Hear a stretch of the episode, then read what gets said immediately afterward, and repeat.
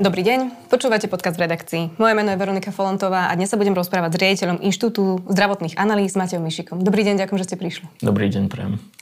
Pán Mišik, vy máte na starosti aj rozdelenie nemocníc, ktoré je vlastne súčasťou reformy. Ide o teda e, rozdelenie nemocníc do piatich kategórií podľa toho, aké výkony e, e, budú robiť. Ministerstvo zdravotníctva vlastne zverejnilo toto rozdelenie ešte na konci minulého roka. Bolo to vlastne tesne, tesne pred novým rokom. To načasovanie tak trochu vyzerá, ako by ste chceli, aby ste to ľudia moc nevšimli. Tak ono to, tie debaty s tými nemocnicami prebiehli v poslednom kvartáli minulého roku boli dosť intenzívne s niektorými nemocnicami opakované diskusie, kde nám aj posielali nejaký, nejakú spätnú väzbu k dátam, ku svoj, k tomu pohľadu na ten daný región.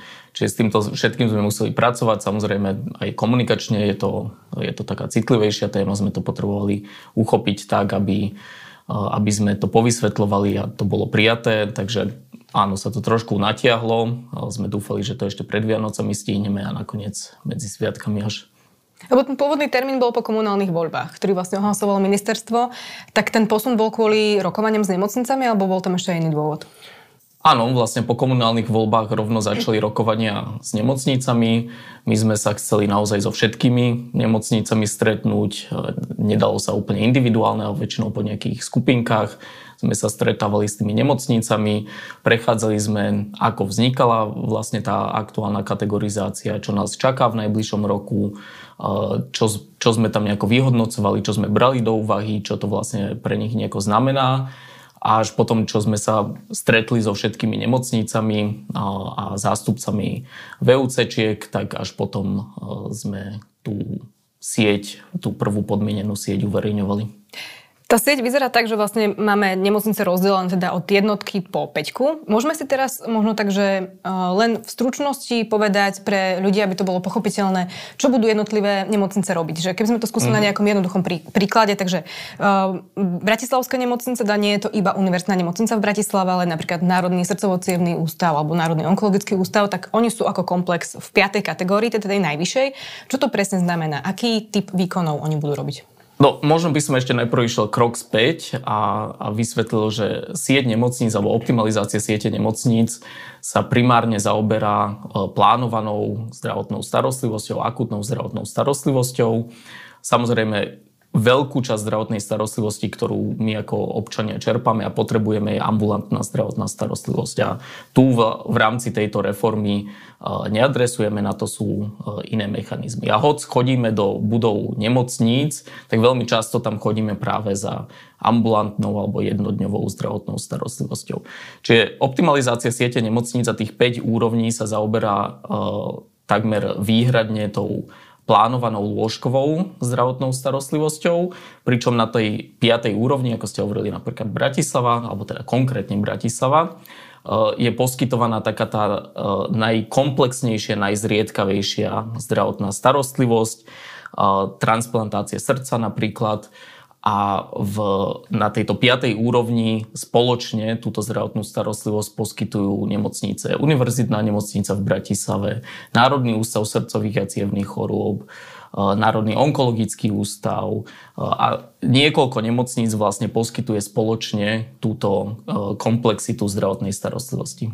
V tej štvrtej úrovni to, to, je vlastne, to sú nemocnice v Košiciach, univerzitná nemocnica v Košiciach a tiež spolu s nimi aj detská fakultná nemocnica a taktiež vlastne nemocnice v Banskej Bystrici.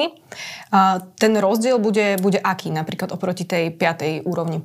Ešte by som doplnil, že vlastne Bratislava je štvrtá úroveň nemocnice, že vždy tá na, e, najvyššia úroveň hovorí o tom plnom profile, čo poskytuje e, povinne tá nemocnica a zároveň poskytuje všetky úrovne pod tým. Takže aj Bratislava je v tomto zmysle aj štvrtá úroveň nemocnice. E, to sú špecializované opäť výkony, kde ide napríklad o nejaké špecializované výkony v kardiochirurgii, nejaké komplexné výkony v neurochirurgii um, a, a vlastne zákon definuje e, túto štvrtú úroveň ako e, s minimálnym spádom 1,4 milióna obyvateľov až po maximálne 2 milióny obyvateľov aby bola zabezpečená taká nejaká rovnomerná distribúcia v rámci Slovenska. Čiže už zákon vlastne počíta s tým, že takéto nemocnice budú 3 až 4 na Slovensku. Mhm. Momentálne sú teda tri podľa toho aktuálneho rozdelenia, čo sa môže samozrejme zmeniť, keďže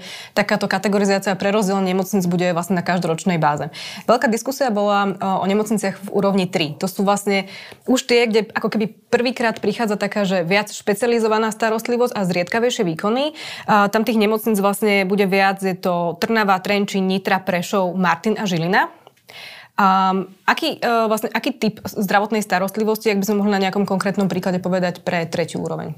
Tak pre tretiu úroveň opäť, že nie sú to také tie úplne bežné výkony, ktoré sú poskytované, už vyžadujú nejakú multidisciplinaritu uh, tých tímov, sú to uh, komplexnejšie výkony so spektrom kardiovaskulárnych alebo vaskulárnych intervencií, cievna chirurgia, arytmológia, a, a opäť tu na zákon počíta s tým, že e, minimálny spád takejto nemocnice je 450 tisíc e, poistencov a maximálny spád 900 tisíc e, poistencov. Čiže vytvára to nejaký priestor pre 7 až 12 takýchto nemocníc v rámci Slovenska.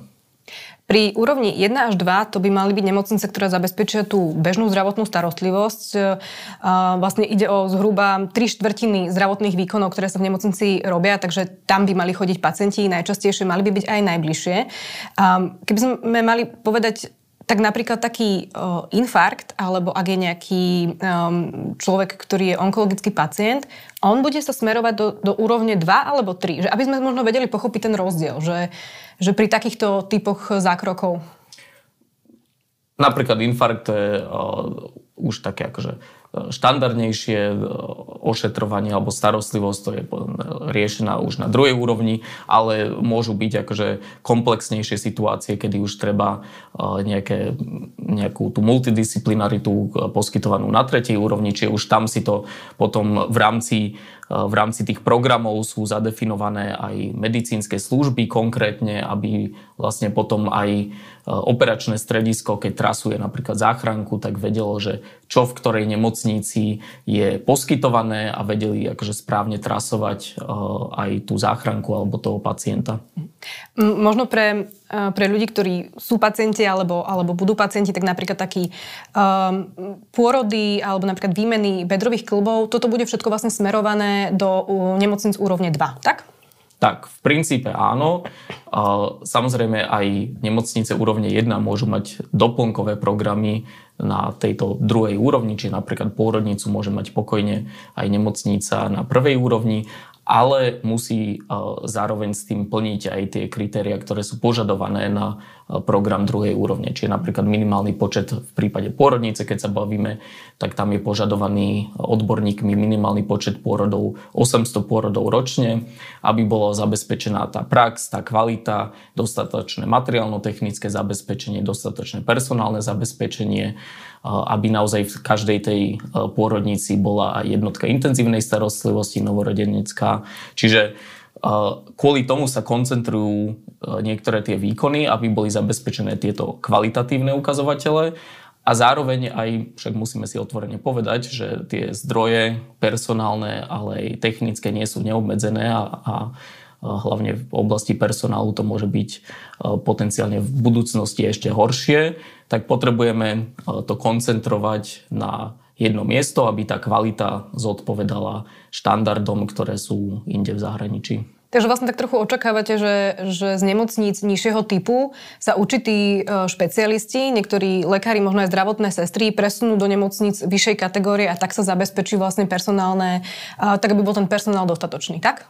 Parciálne áno. Zároveň si musíme aj povedať, že aj tie nemocnice prvej úrovne nevyhnutne potrebujeme.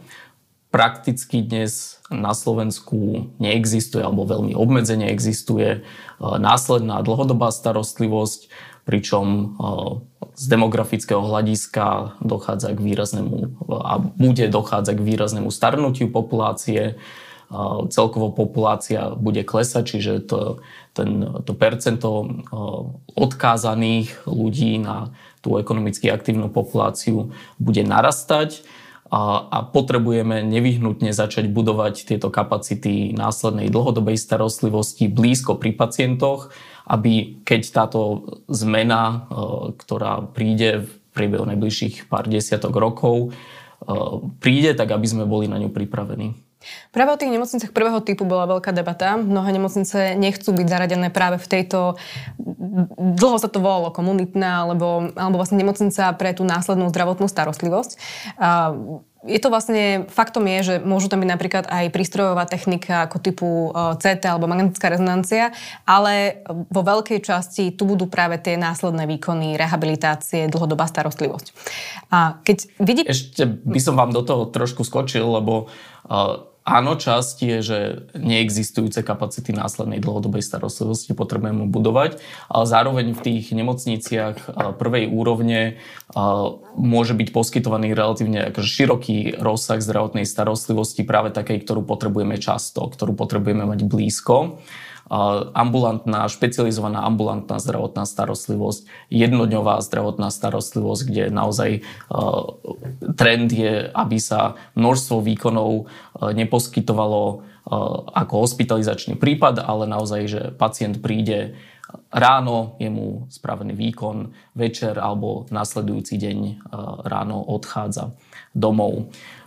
Čiže takéto tie, tie výkony, ktoré potrebujeme často a, po, a potrebujeme ich prípadne urgentne, tak to je myšlienka tej reformy, že tie máme blízko pri pacientoch. A naopak tie, kde potrebujeme prax alebo vyžadujú veľmi nejaké komplexné týmy, väčšie týmy, vyžadujú hospitalizáciu, tak tie sa snažíme koncentrovať. Ale predsa len s tou, s tou prvou úrovňou je, je spájana taká tá negatívna emocia. Ak pacient uvidí, že vo svojom najbližšom okolí má napríklad nemocnicu prvej kategórie, vy sa neobávate, že to bude brať tak, že tá nemocnica nie je dostatočne dobrá a bude sa snažiť dostať do nemocnice vyššej úrovne, aj keď to nebude potrebovať?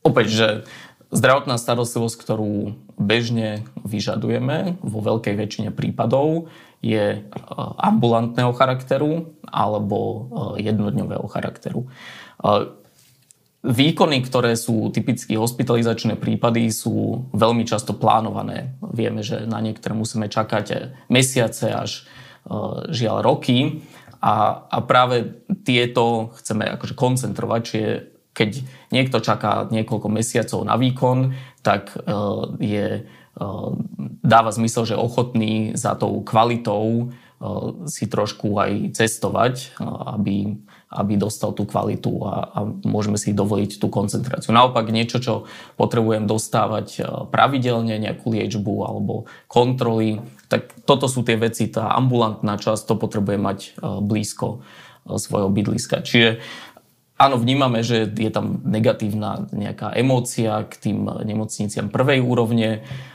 Faktom ale je, že je to veľká časť medicíny, čo sa poskytuje. Keď už sa pozrieme čisto odhliadnúť od tej ambulantnej jednoďovej starostlivosti aj na tú následnú starostlivosť, tak to je oblasť medicíny, ktorá v zahraničí je najrýchlejšie sa rozvíjajúca. Proste tá dlhodobá starostlivosť o pacienta, starnutím populácie bude výrazne narastať množstvo neurodegeneratívnych ochorení, demencií a, a ďalších proste komplikácií, ktoré, ktoré potrebujú tú starostlivosť a potrebujú blízko k pacienta alebo a, a k rodine pacienta, aby, aby z tej komunity nejak nevypadol. Preto aj pôvodne sa, sa volali komunitné tie nemocnice, o to sa názvu sa upustilo, lebo majú byť blízko e, v tej, k tej komunite toho pacienta. Tomu rozumiem, lebo napríklad aj Prešovský kraj sa obáva, že e, nemocnice na prvej úrovni prídu o zamestnancov, pretože to pre zdravotníkov nebude lukratívna práca, nebudú to chcieť robiť a zároveň je tu tá hrozba, že, že ani pacienti tam nebudú chcieť smerovať, lebo budú mať pocit, že tá nemocnica nie je dostatočne dobrá, lebo len na tej prvej úrovni. Že či to neskončí tým, že, že potom niektoré tie nemocnice reálne skončia práve preto, že tam nebude ani personál, ani možno pacienti, ktorí by tam chceli chodiť a budú si radšej vyberať napríklad nemocnice druhého typu, aj keď rovnakú starostlivosť by dostali, uh, dostali na, tom, na tej prvej úrovni. No, už dnes približne polovica lekárov pracuje v ambulantnom sektore. Čiže určite to nie je tak, že každý lekár chce robiť vo vysokostresujúcom prostredí akútnych nejakých výkonov. Tá starostlivosť o pacientov na tej na tej lokálnej úrovni, tá dlhodobá starostlivosť, ten dlhodobý vzťah s tým pacientom je pre mnohých veľmi atraktívny. A hovorím, že toto je oblasť e, medicíny, ktorá e, v zahraničí je najrychlejšie sa rozvíjajúca, naberajúca na, e, na práve akože tej dôležitosti. A Slovensko má jednu z najhorších prognozovaných demografických kriviek v rámci celej Európy. A tým väčšmi bude práve dôležitá tá starostlivosť a kvalitná starostlivosť o, o tie, o, tie posledné dekády nejakého života, kde aj, aj tie práve vyžadujú relatívne komplexnú starostlivosť, ale vo takom akože dlhodobejšom horizonte.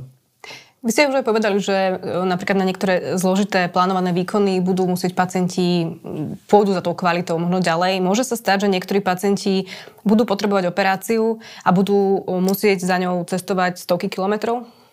To už je dnes tak, že e, napríklad detské kardiocentrum je iba v Bratislave umiestnené, čiže už dnes vlastne na tej to si možno treba tiež akože uvedomiť, že to rozloženie e, geografické nemocníc sa nemení oproti, že tie budovy ostávajú stáť tak, ako sú trošku sa mení tá, tá štruktúra a, a garantuje sa, že čo sa kde poskytuje, aby pacienti, aj operačné stredisko a lekári presne vedeli, že aj medici vedeli presne, že kde sa stretnú, s akými výkonmi a kde sa môžu v tých výkonoch zlepšovať. Čiže tak ako dnes sa za plánovanými výkonmi cestuje. V prípade potreby sú k dispozícii dopravná zdravotná služba, prípade akutných transportov alebo ktoré vyžadujú lekárskú starostlivosť, tak sú aj dnes medzi nemocnicami transporty aj cez RLP, čiže na tomto sa nejak zásadne e, niečo nezmení. Takže to nezhorší ešte viac situáciu, ako je dnes?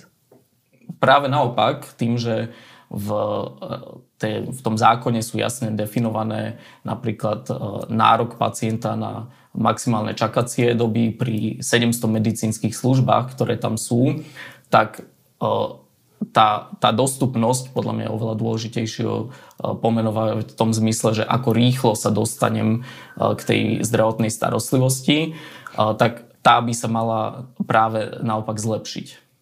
Keď sa inak pozrieme na, na mapu a rozdelenie vlastne jednotlivých nemocníc, tak vidieť, že napríklad od Banskej Bystrice na východ sú len dve nemocnice vlastne vyššieho typu, to znamená 3., 4., konkrétne 3. 4. to je Prešov a Košice. A naopak na, na tej západnej um, časti Slovenska je týchto nemocníc um, o mnoho viac. A nie je ten uh, východ uh, zastúpený príliš málo na, na dané špecializované výkony? Nebude to o tom, že, že potom uh, pacienti z východu budú musieť cestovať uh, ešte viac ako dnes, práve preto, že je tam vlastne len ten Prešov a Košice? Tak tá, to rozloženie nemocníc kopíruje hustotu obyvateľstva alebo hustotu poistencov hlavne. Musíme povedať, že vlastne nemocnica štvrtej úrovne poskytuje tú tretí úroveň. Čiže na východe máme vlastne Košice a Prešov. Áno, musíme si aj objektívne povedať, že Prešov z tých trojkových nemocníc má myslím, že najväčší spád poistencov zo všetkých tých trojkových nemocníc. Je tomu tak aj dnes, že Prešovská nemocnica je nemocnica, jedna z nemocníc s najväčším spádom e, na Slovensku. Aj preto e, majú tam zamýšľaný projekt e, výstavby novej nemocnice, myslím, že vo veľmi podobných intenciách ako ten Martinský projekt. Takže je to fakt, že, že tam sú väčšie tie spády, ale musíme aj pracovať s tou infraštruktúrou, ktorá dnes existuje, že kde máme tých lekárov, kde máme tú techniku a, a máme tú infraštruktúru. Alternatíva B uh, by samozrejme bola fajn, že by sme začali s čistou mapou Slovenska, asi optimálne rozložili tie body a postavili uh, z brusu nové nemocnice v tých optimálnych bodoch, ale tam žiaľ uh, asi nie sme. Rozumiem, ale sú tu nemocnice ako Michalovce, čo, sú, čo je napríklad nová nemocnica, ktorá patrí do skupiny Penty Sveta zdravia. Je tu nemocnica v Humennom, že a, nemala do, nemal dostať východ ešte napríklad jednu, napríklad trojkovú nemocnicu a, z týchto? Lebo akože tá infraštruktúra tam je, nie je to o tom, že by tam vlastne mhm. bolo biele miesto na mape nebola tam žiadna nemocnica. Uh, tieto nemocnice dnes neplnia plný profil trojkovej úrovne a, a musíme aj povedať, že keď nemocnica napríklad neplní ten plný povinný profil, či druhej, či tretej, či štvrtej úrovne, uh, tak sú tam nejaké mechanizmy, ktoré majú zabezpečiť, aby to začal plniť v podobe uh, nejakých akože, plánov na to, aby uh, aké to management chce adresovať, nejaké prechodné obdobia, keď to musia začať plniť a v prípade, keď nie, tak dochádza uh, k nejakým kráteniu úhrad zo strany uh, zdravotných poisťovní.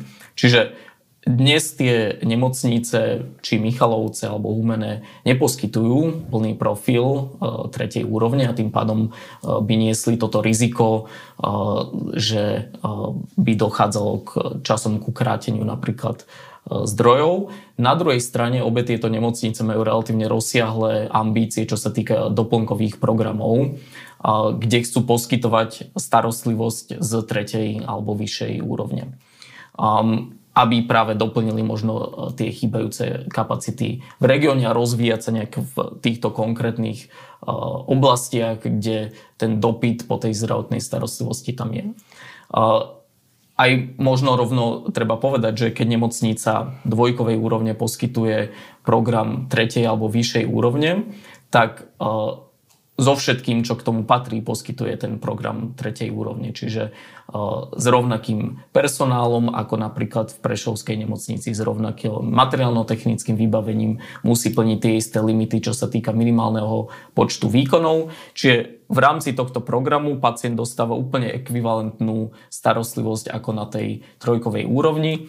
Aj indikátory kvality a vyhodnocovanie vlastne ako nemocnica si počína v tomto programe, budeme vyhodnocovať na úrovni programov. Čiže nie len nemocnicu ako celok, ale že v tomto programe, ktorý poskytuje na tretej úrovni, budeme tú nemocnicu benchmarkovať voči iným nemocniciam, ktorí poskytujú ten program na tretej úrovni. Možno pre vysvetlenie, tie doplnkové programy ide o programy, ktoré ešte ste uh, nerozdelili. Nemocnice si môžu o ne žiadať a vy máte vlastne prvý štvrť rok na to, aby ste posúdili, či splňajú kritéria kvality, dostupnosti personálne a tak ďalej. A vlastne až zhruba na jar budeme vedieť, ako jednotlivé nemocnice dopadli a teda ktoré najvyššie programy ešte budú môcť mm. robiť.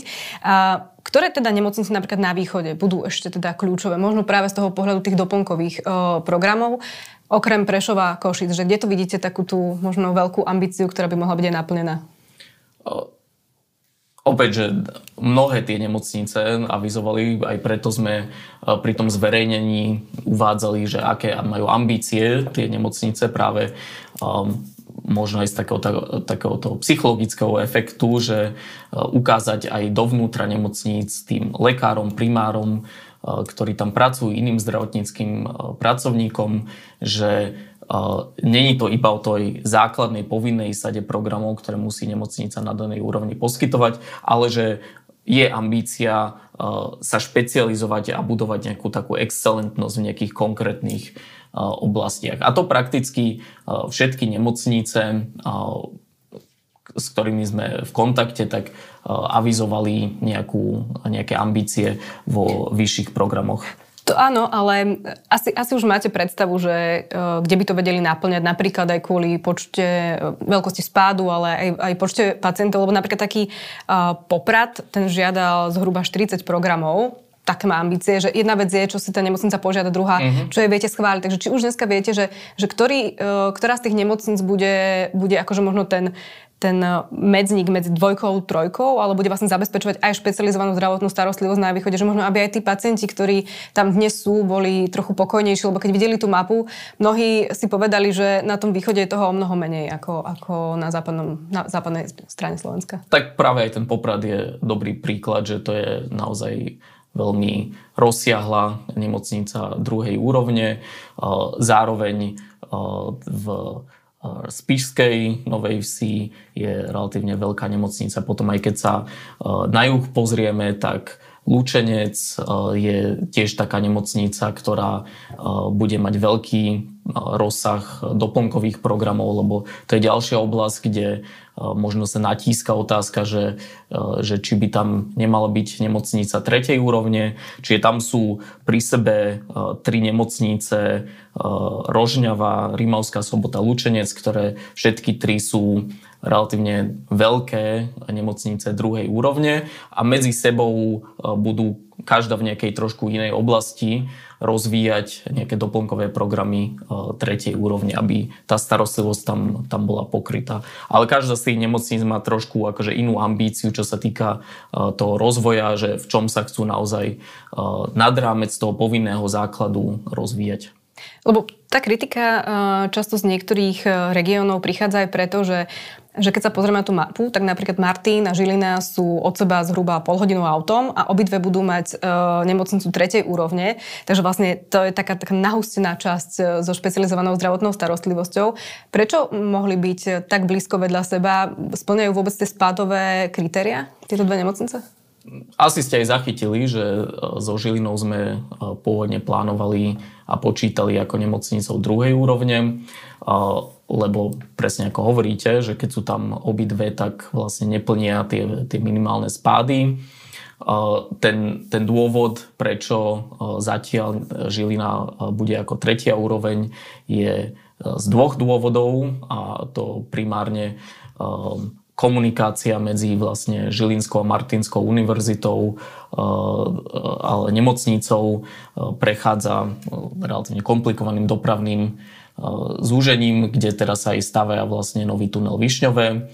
Čiže plus Martinská nemocnica počas výstavby tiež bude do istej miery trošku obmedzená možno svojim fungovaním, čiže zabezpečiť to, aby, aby tá kapacita tej zdravotnej starostlivosti bola tak do toho rozhodnutia sa dalo nejaké prechodné obdobie, že do, do otvorenia tunela Višňové a otvorenia novej nemocnice v Martine môže byť Žilina na tretej úrovni.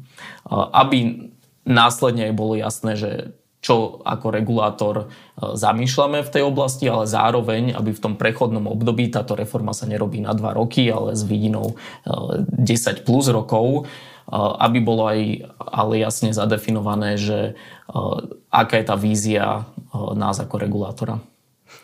Vy ste teda pred uh, koncom minulého roka zverejnili tú mapu, zverejnili ste rozdelenie, doplnkové programy a to, o čo sa budú tie nemocnice snažiť.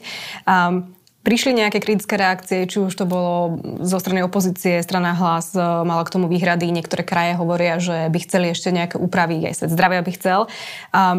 Zvládnete, zvládnete zaviesť tú reformu tak, ako ju máte naplánovanú, alebo tá kritika je možno väčšia, ako ste čakali? O, neviem, či sme čakali, že bude menšia tá kritika. Každá reforma, akokoľvek sa odborne zhodneme na tom, že je potrebná, tak o, zmena je, je nepríjemná a hlavne nesie to taký ten neviem, ako by som to do Slovenčine preložil, ale not in my backyard, čiže všetci s tým súhlasia, ale nie u mňa nech, doma. Nie u nich, nie u nich doma.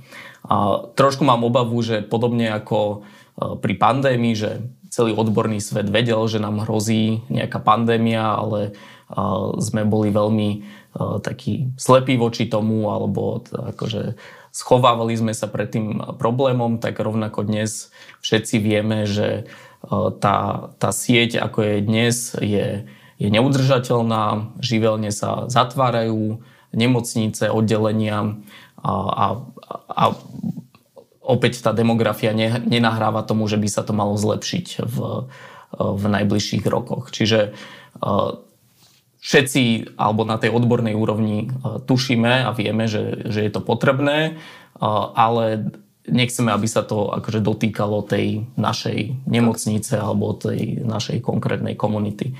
Takže myslím, že teraz to bude veľmi veľa o tom uh, vysvetľovať, a, ale vysvetľovaním sa ťažko nadobudne ten, ten pocit, že ako to bude potom, že v Dánsku si prešli veľmi podobnou reformou v ostatných rokoch, kde výrazne znížili z asi 70 nemocníc na asi 20 e, akútnych nemocníc.